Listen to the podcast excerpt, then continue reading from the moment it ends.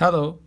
In PLA 112 course, which is Basic Design 2, we will learn to lay groundwork and offer perspectives to develop personal equipments by reinforcing them with applications that include scientific knowledge, personal discipline, and creativity to open the door for awareness of artistic view and perception, which is the wall of events and facts, quick thinking, taking action, and getting results.